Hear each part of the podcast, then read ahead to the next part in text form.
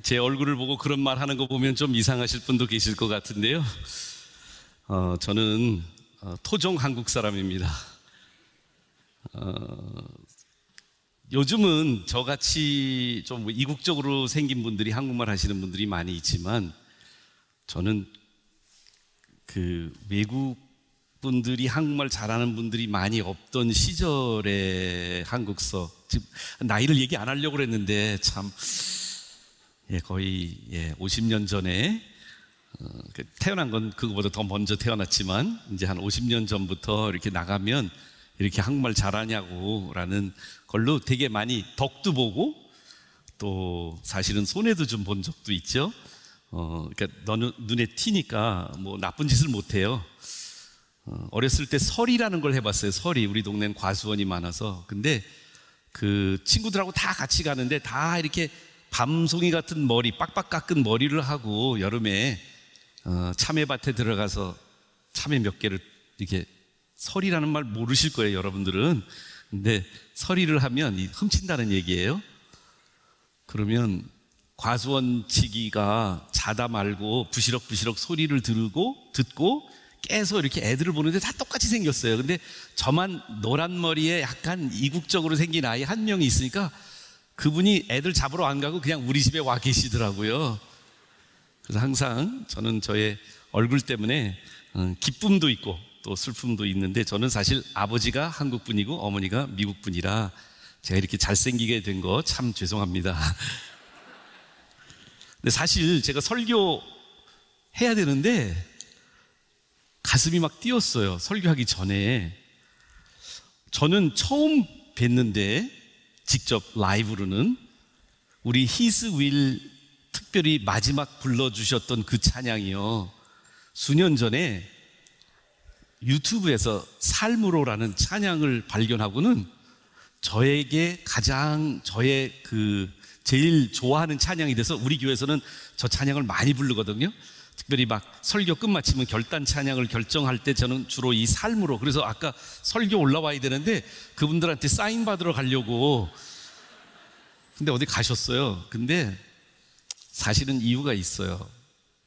제가 오늘 여기 오면서도 감회가 좀 새로웠는데 이 카운트다운 집회는 4년 만에 열리는 집회라고 알고 있고 이곳을 처음 서는 것이 아니라 사실 지금은 우리 믿음의 선조가 되신 우리 하영조 목사님께서 살아계실 때, 고 하영조 목사님 살아계실 때 종종 우리 큰 이런 축제 때, 사역 축제 때 가끔 불러주셨어요.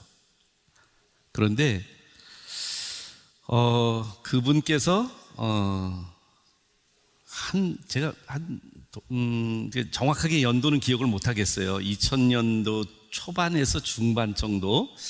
그때 정도에 제가 사역하고 있는 수원에 그리고 저희 학교 중앙기도학교에 여러 번 방문을 하셨어요. 다음 세대를 향한 우리 하 목사님의 특별한 마음이 계셨는데 저희 학교를 보시고 저희 학교에서 일어나고 있는 다음 세대를 향한 기독교 교육의 그 모습을 보시면서 얼마나 저를 다구치시는지 이거 책 써야 된다고, 책 써야 된다고. 그래서 저, 저는 책 쓰는 사람이 아니에요. 저는 설교는 10시간도 하겠는데 앉아서 글은 제가 10분도 못 쓰고 그냥 이 글 쓰는 거 정말 힘들어 하는 사람이라 그것도 제가 반은 한국이고 반은 미국이니까 한국말도 못하고 영어도 못하고 특별히 글 쓰는 거는 진짜 정말 힘들거든요. 난 놓고 기억자도 잘 모르는데 책을 꼭 쓰라고 그러셔서 제 마음속에 그동안에 어, 하나님께서 가르쳐 주신 그 학교와 아이들과 함께 했던 생활들의 이야기를 담아냈어요. 그런데 어, 등떠달 밀려서 책을 썼는데 책 제목도 뭐 출판도 물론 드란노에서 해주셨지만 책 제목도 제가 뭘 할지 몰라서 하루는 또 목사님이 오셨길래 제가 목사님한테 목사님 저 책 제목도 못 결정하겠어요. 목사님 좀 도와주세요. 그래서 뭘 하고 싶은데 제가 한국말 영어로는 제가 하고 싶은 말은 있어요. faith 믿음은 is caught 잡히는 것이지 not taught 발음 괜찮나요? 가르쳐지는 것이 아니다. 진짜 믿음은 우리가 이렇게 이렇게 해라 하고 의도적으로 학교에서나 집에서 부모님이나 선생님이 가르쳐지는 것이 아니라 믿음은 어깨 넘어 잡히는 것이다. 그랬더니 우리 한 목사님이 멋진 제목을 지어주셨어요. 책 제목이 삶으로였어요. 그래서 제 그 이후로 제 삶 안에서는 제 사역 안에서는 항상 저는 이것이 삶 안에서 이루어지느냐 사실 그것이 제일 잘 담아냈는데 저는 책 제목을 지어주셨기 때문에 그게 베스트셀러가 된 것 같아요. 저, 제가 글 써서 그런 건 아닌데. 근데 우리 찬양하셨던 이 삶으로의 찬양이 4년 만에 열리는 이 카운트다운 집회에 우리들의 고백이 되기를 주님의 이름으로 축원합니다. 내가 삶으로 삶으로 주님을 찬양했으면 좋겠어요. 삶으로 주님의 임재를 경험했으면 좋겠습니다. 머리로 아니고요. 생각으로가 아니라 진짜 우리들의 삶을 통해서 하나님이 드러내 주시기를, 하나님이 나타나 주시기를 기도합니다. 제가 이렇게 항상 자라나면서 신경 썼던 부분은 어, 영어로는 acceptance, 누군가 나를 받아줄까 하는 항상 그 촉이 있어요. 그래서 저를 이상한 눈으로 바라보거나 좀 이질적으로 바라보지 않을까. 근데 여기 오면서도 그와 같은 똑같은 느낌이 좀 있었거든요. 왜 그러냐면 아, 자꾸 나이 얘기하는데 나이도 많지. 온누리 출신도 아니지.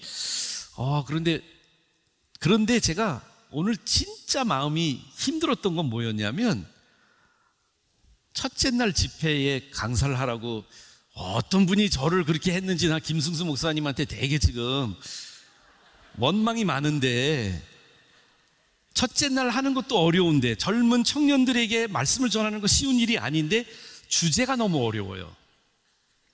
아니, 차라리 부흥, 무슨 선교, 헌신, 뭐, 이런 메시지, 거룩, 내일 저녁에, 차라리 저대로 내일 저녁 하라고 그러면 좋겠는데, 임재? 여러분들, 임재가 뭔지 아세요? 이걸 어떻게 설교하라는 말이에요? 어, 제가 임재라는 단어가 물론 임재라는 노래는 있는데 오늘 찬양팀이 그 노래 또 안 불렀대요 보니까 제가 좋아하는 두 번째 노래가 임재인데 근데요 제가 이 임재라는 단어가요 찬양으로는 불려지긴 했지만 우리들 안에 사실 그 의미가 명확하지 않는 것 같습니다 저는 이 임재라는 단어하고 우리가 교회에서 많이 쓰는 이 은혜라는 단어하고 굉장히 비슷하다고 생각해요 몇 년 전에 저희 교회 함께 동역하던 허연 목사님이 우리 원천 교회는 제가 섬기는 교회는 교회를 처음 나오시는 분들이 되게 많아요.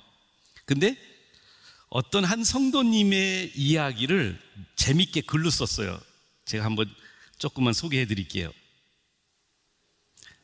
실명이 아니고 진짜 이야기가 아니기 때문에 가명을 씁니다. 초신도 씨가 출석하는 교회는 기독교 재단의 초등학교와 함께 시작된 교회입니다. 작년 10월부터 아내 손에 이끌려 그 교회에 출석하기 시작했습니다. 토끼 같은 딸 은혜를 내년에 기독학교에 입학시키려면 그 교회에 출석도 열심히 하고 봉사도 해야 한다는 아내의 간곡한 부탁 때문이었습니다. 딸 이름 은혜는 어릴 적 교회 다녔던 아내 안신자 씨가 지은 것입니다.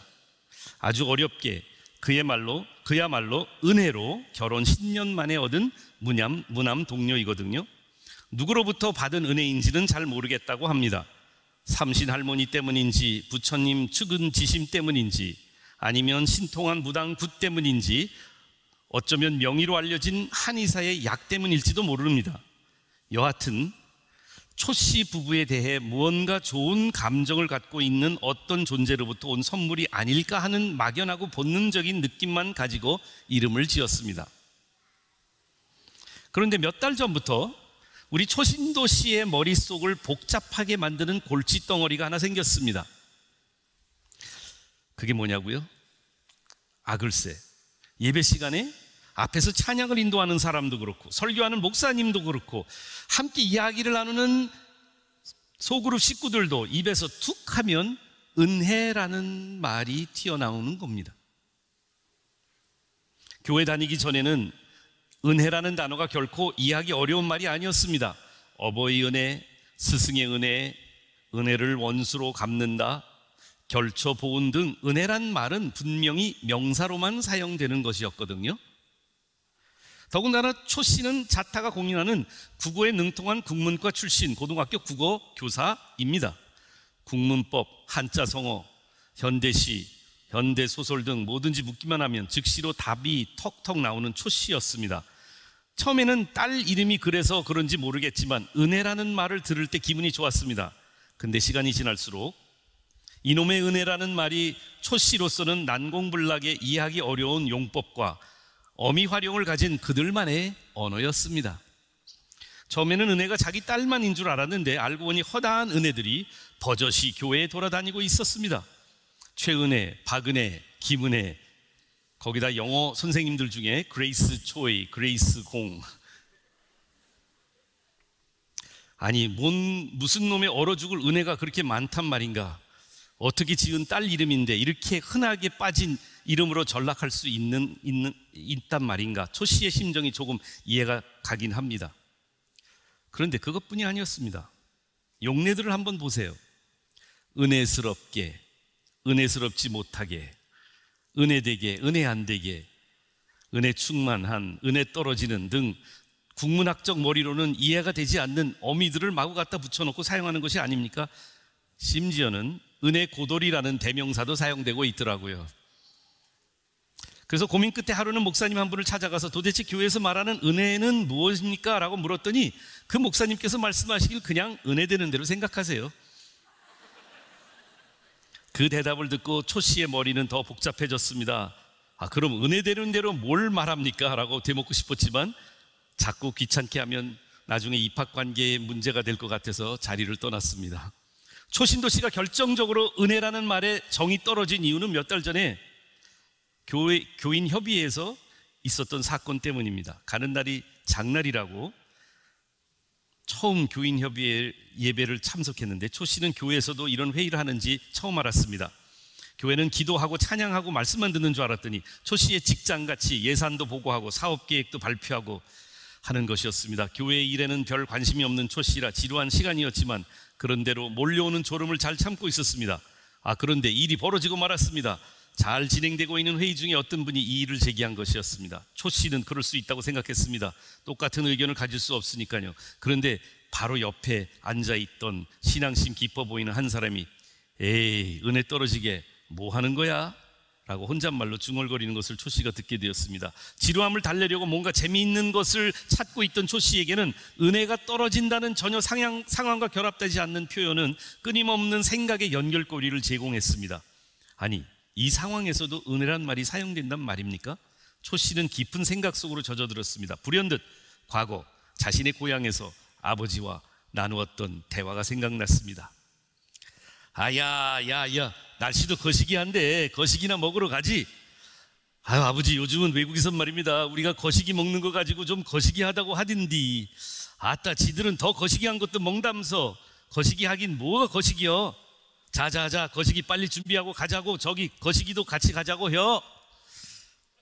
고향에선 정말 거시기 하나면 다 통했습니다.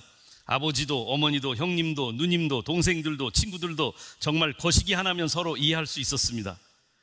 초 씨는 혹시 은혜라는 말이 거시기와 일목상통한 기독교적 버전이 아닐까 하고 생각했습니다.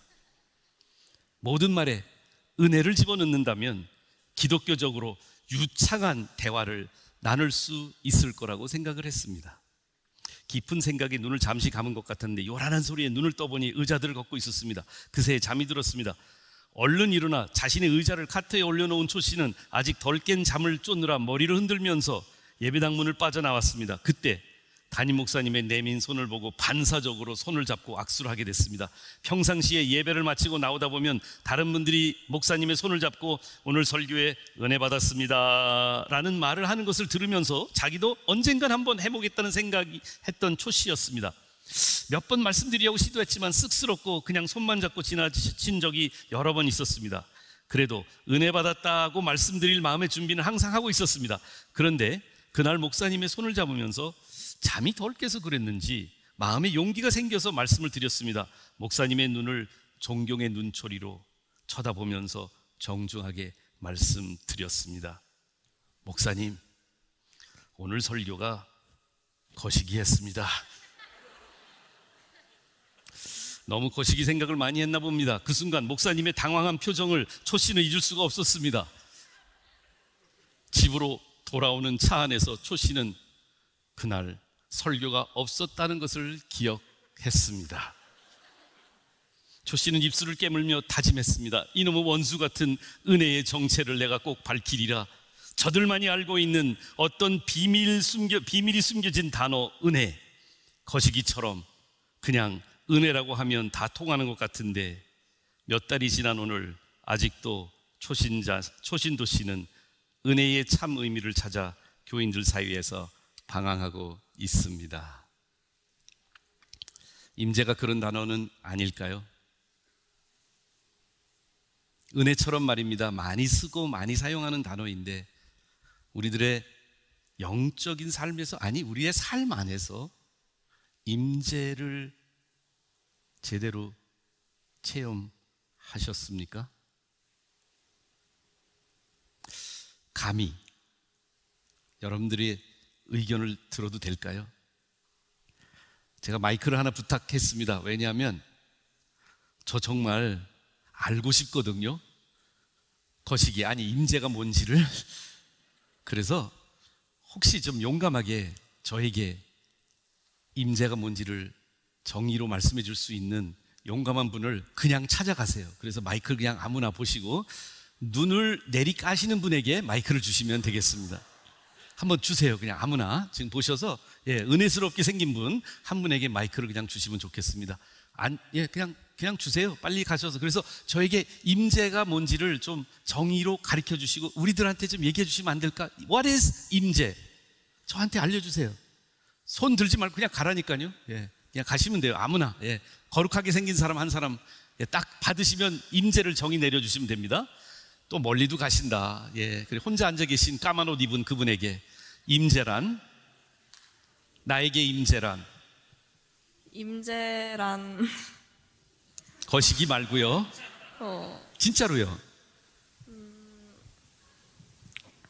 하나님께서 나와 함께 하시는 거를 아, 하나님이 나와 함께 하시는 거를 느끼는 거. 느끼는 거.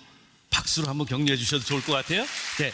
자, 이번에는 남자 한 분만 찾아주세요. 남자 한 분. 남자가 가지고 생각하는 임재는 뭘까? 임자 말고 임재. 아재 같죠? 예, 임재. 예, 어떤 남자분 한 분. 예, 어, 예. 예, 머리가 저랑 닮으셨어요. 아, 저는 하얘졌지만, 예. 혹시, 네. Are you from America? 아니죠? 아니죠. No. 오케이, 오케이. 어, 임재는? 임재는 네 임재는 어, 지금 제 옆에 하나님이 계시는 것을 임재라고 하는 것 같습니다. 아, 경험해 보셨어요? 아, 죄송해요. 이렇게. 어, 네 경험해 본 적 있습니다. 아, 네. 혹시 너무 프라이버시가 아니라면 그냥 혼자 경험하셨어요? 아니면 어디에? 어, 이렇게? 기도회에서 하나님한테 안겨본 적이 있습니다.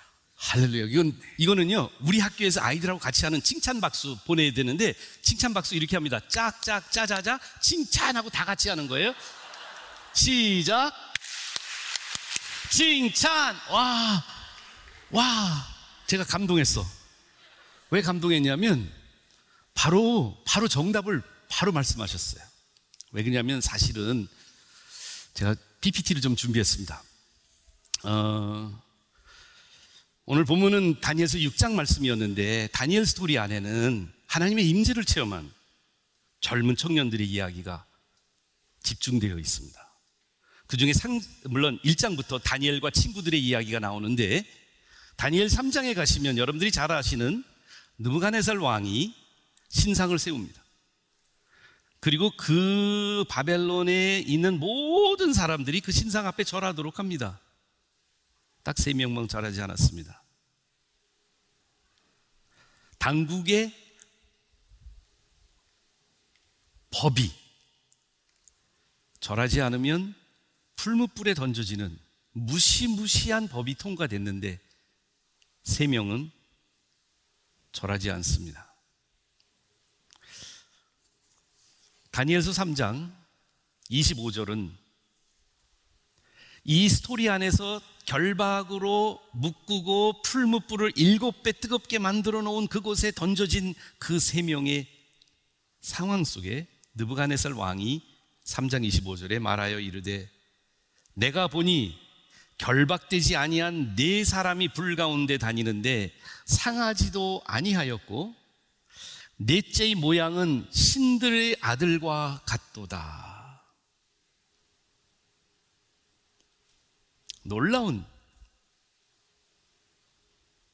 우리가 평소에 경험하지 못하는 엄청난 사건이 절하지 않은 세 친구들에게 사드락과 메삭과 아벤니고에게 일어납니다. 불문불에서 타지 않은 것은 물론이고요. 그들과 함께 하나님의 임재가 그 자리에서 다른 사람들이 목격할 수 있을 정도로 나타납니다. 그런데 다니엘이라는 책 안에서는요, 이 하나님의 임재를 또 우리는 읽어볼 수 있습니다. 저는 다니엘을 오늘 봄에 우리 교회에서 함께 목사님들과 다니엘을 함께 우리는 설교를 합니다. 설교, 여러 명이 같이 여러 예배들을 설교하고 있는데 이 말씀을 성, 어, 저는 젊은이들에게 청년들에게 말씀을 준비하면서 특별히 이 젊은이들이 믿음 생활을 바벨론 같은 포로로 살아가는 그곳에서 어떻게 삶으로 믿음을 영위해 나갈까라는 고민 속에서 말씀을 준비했는데 보니까 음, 다니엘이 6장에 가니까 오늘 본문 말씀이 나오는 6장에 또 법이 바뀌죠. 정말 다니엘을 함정에 놓으려고 하는 질투하는 다른 신하들 때문에 다니엘을 잡을 수 있는 유일한 것은 그의 신앙에 대해서 법을 바꾸지 않으면 안 되는 상황이었습니다. 그런데 기도하지 말라고 30일 동안은 왕의, 왕의 이름으로만 기도하라는 이 법이 다리오 왕이 내리게 됩니다. 그런데 그 법을 어기면 사자굴에 던져져야 된다는 그 신하들의 괴략을 통해서 모함을 통해서 나라의 법을 바꾸고 다니엘이 사자굴에 던져지게 되는 상황 속에서 왕도 어쩔 수 없는 그러한 왕의 마음을 자기가 속았다는 걸 뒤늦게 알고 왕이 밤새 잠을 자지 못합니다. 사자굴에 던져지고 그 굴을 돌로 막았을 때에 왕은 잠을 자지 못하고 우리가 나중에 알겠지만 다니엘은 정말 잘 잤어요. 푹신푹신한 사자 침대 위에서. 그래서 왕은 다니엘에게 이렇게 물어봅니다. 살아계신 하나님의 종 다니엘아, 내가 항상 섬기는 내 하나님이 사자들에게서 능히 너를 구원하셨느냐? 이때 다니엘이 대답합니다. 나의 하나님이 이미 그 천사를 보내어 사자들의 입을 봉하셨으므로 사자들이 나를 상해하지 못했사옵나이다.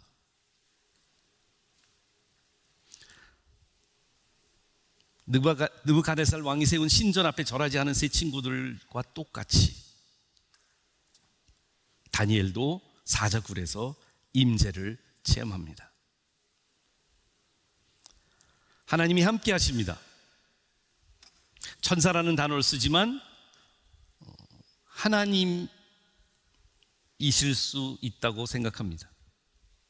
그런데요, 저는 다니엘서를 묵상하고 한 챕터 한 챕터를 설교하면서 전체를 다 보면 그 안에 임재에 대한 다른 생각을 더 깊숙한 통찰을 말씀을 통해서 하나님이 주신 것 같아요. 우리 귀한 형제님이 말씀해 주신 것처럼 사실 우리들이 신앙생활 하면서 그런 체험들을 희망하고 있습니다. 뭔가 신비스럽고 뭔가 하나님이 함께 하심이 느낌으로 확 올 수 있도록 기대하고 신앙생활 합니다. 우리는 이런 집회에 와서 뭔가 뜨거운 체험을 하기를 원합니다. 이런 것이 나쁜 것이 아니고 잘못된 것이 아닙니다. 그런데 우리는 착각하기 쉽습니다. 그 자체가 임재라고요. 네, 다니엘서를 읽어보니까 이 임재가 일어난 것은 사자굴이 아니었습니다. 세 친구들이 풀무불에 들어가서 하나님의 임재를 체험하기 전에 이미 임재는 시작되었던 것입니다.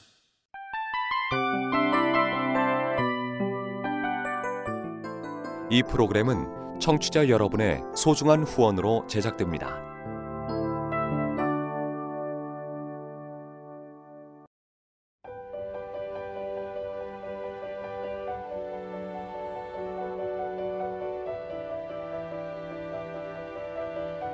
세상에는 수많은 교회들이 있지만 더 깊이 있는 말씀 강해를 찾기 위해 크기로만 교회를 선정하지 않습니다.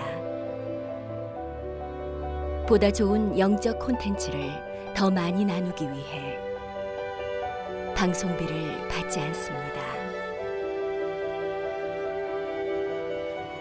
1년 365일 복음만 전하고 싶어서 우리는 광고를 하지 않습니다. 온누리의 복음을 땅끝까지 CGN TV와 함께 땅끝 선교사가 되주세요.